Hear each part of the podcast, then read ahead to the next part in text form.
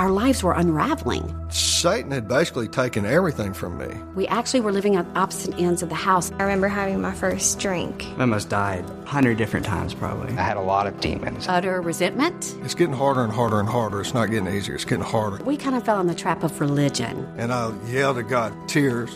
I just kind of knew that's it.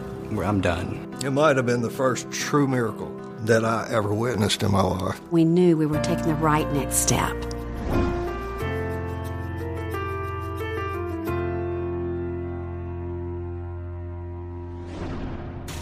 Father-in-law was out in the front yard asking me how bad how bad is it really, Steve? That I'd rather uh, live with Satan himself than go back in there with your daughter. 17 years into our marriage, we were done. We don't love each other. We're not acting like we love each other. You're living in the garage. I'm living on the other end of the house. That was my safe zone. Six feet by three feet. That was it. That was all I had. When I was walking out the door, Stephen was 13, Lawson was 11, and Kaylee was 10. Things just kept getting harder and harder. I'm not living a lie anymore. I yelled to God, please tell me what to do.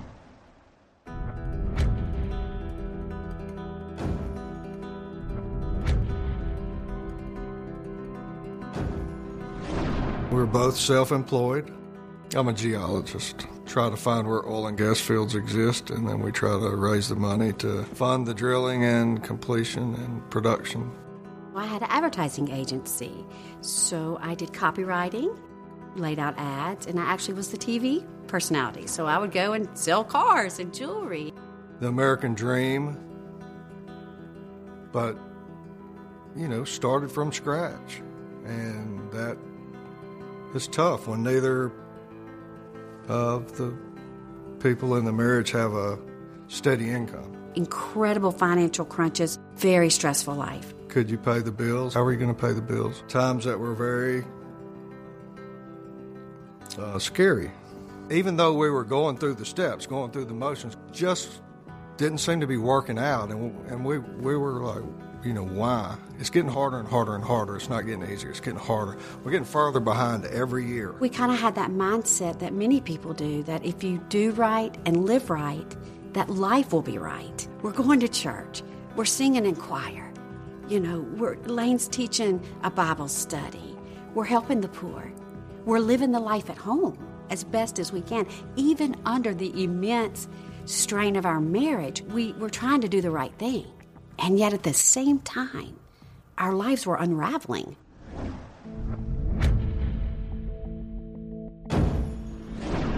Born and raised in Mississippi, we were brought up in church. We went to church every Sunday and Wednesday. Born in Jackson, Mississippi, it's kind of a mid sized southern town.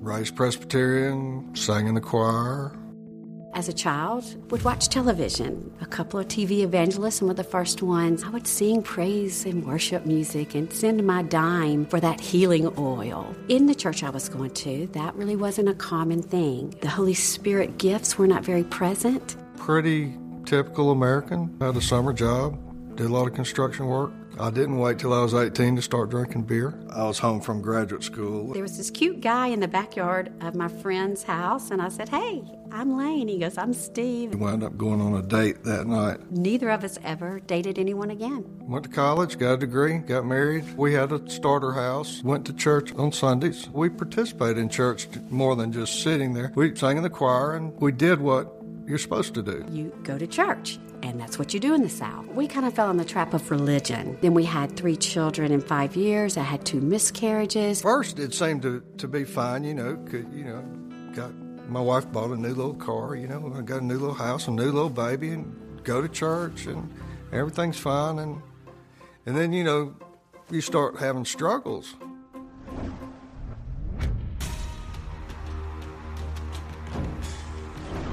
Our finances were not good. Satan had basically taken everything from me. Just utter resentment. We were keeping tallies of who was doing what in the household. The world was sucking me in. It was telling me I deserved more. I could find a better husband. The grass was going to be greener if I could just get out of this situation. It was Satan really telling me, if you get divorced, everything's going to be better. That's where all your problems are. And I thought to myself, you've already taken everything, Satan. All I've got left is my marriage. So I chose to lay down on the couch in my office, which was a closed in garage. And I yelled at God, please tell me what to do. Tears. We actually were living at opposite ends of the house at the most desperate point. Steve was living in a, a closed in garage. I was living on the other side of the house. I was left with one desperate, despairing cry out to God and said, God, if you're real, would you please help me? And would you show up? Me and my wife found ourselves in the driveway.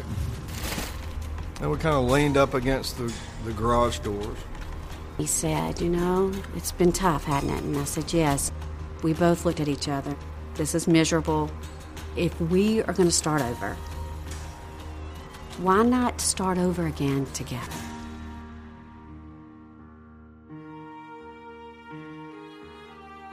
We looked at each other and we knew that to start again, that we're going to have to be absolutely truthful. That was the only way we could get to forgiveness. And we knew that forgiveness was the key to moving forward in our marriage. Because, I mean, you don't get to that point quickly. When your marriage is going bad, it takes years and years and years. And this is 17 years. I, I so we built resentment. And we had said a lot of mean things to one another. Uh, we had done a lot of mean things. After 17 years, we fell to our knees and we said, Father God, if you're real, if you're really real, would you step in today and help us start over again? When we looked at in each other's eye, it, that was the shortest moment of my life.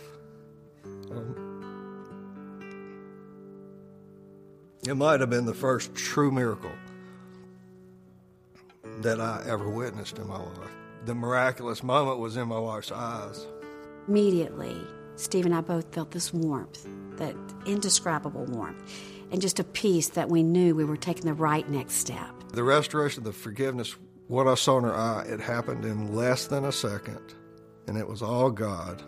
And you knew that everything was gone and everything was new. I mean, she saw the same miracle in my eyes. We literally were able to forgive one another right then and say, I'm willing to try to start over, are you. And we did.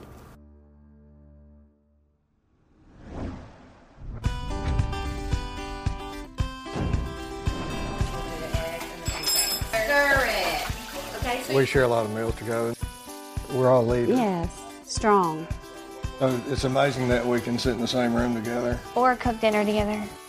That's that's That's, hard. that's really hard. Because everybody has to. Everybody's got their own technique, and they aren't approved by the other ones who have their own technique.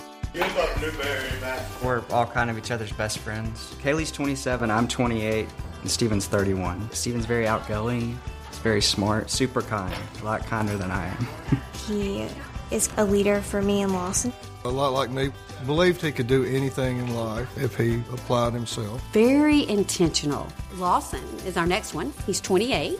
We called him Guy Smiley. He just smiled and smiled. First word that comes to mind when I think of Lawson is loyalty. He's always had my back. We're only 11 months apart. We have always been really close. He's just always been my buddy. Now we live one mile from each other, and he's over at my house every day. and he really cares about people. He's very intentional. I'm very close with both of them. Kaylee, our youngest daughter, She is 27. of course, I think she's the most beautiful girl in the world, strong and a fighter. Fantastic art. She's also very loving. We kind of click a little more. We're just a little more similar. I visit with my sister often. We're so happy that they frequent each other's homes with us being in a different town. I, I don't think anything can make a parent more happy than, than their kids being friends And they are and supporting one another.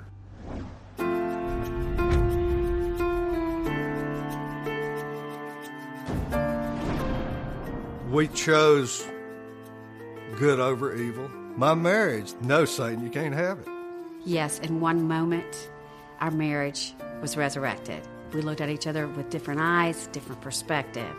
But then we had to walk it out. There was a Sunday that I, uh, that I didn't know how I was going to pay the bills on Monday morning. Nobody could help me. You know, I needed about fifteen thousand a month to, to Sunday.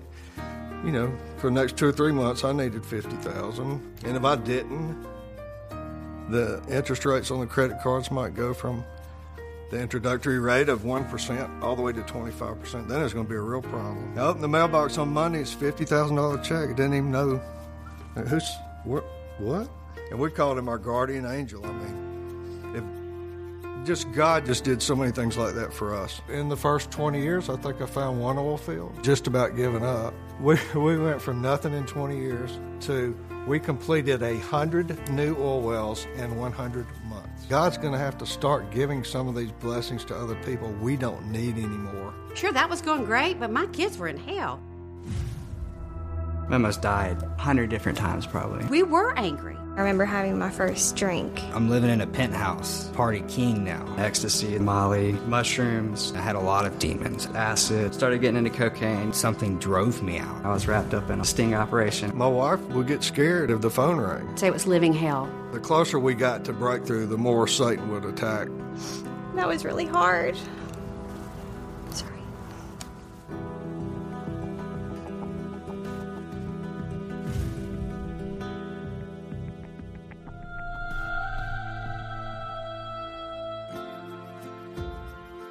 God is love, and love comes from God. In 1 John, the Bible tells us that God is not only all loving, but that He actually is love itself. The heart of the Parent Compass television show is to bring the transforming love of God to families everywhere. In every Parent Compass episode, true stories reveal family struggles and how their lives were radically changed by the love of God.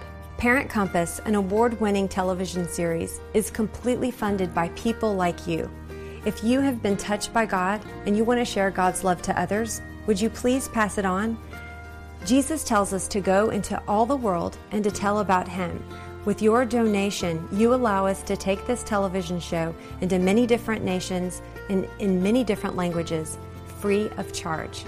And a portion of your donation goes to Parent Compass Outreach to feed starving children. Your gift does so much. To make your tax deductible gift, go to parentcompass.tv forward slash donate. That's parentcompass.tv forward slash donate. And thank you for sending love and hope around the world.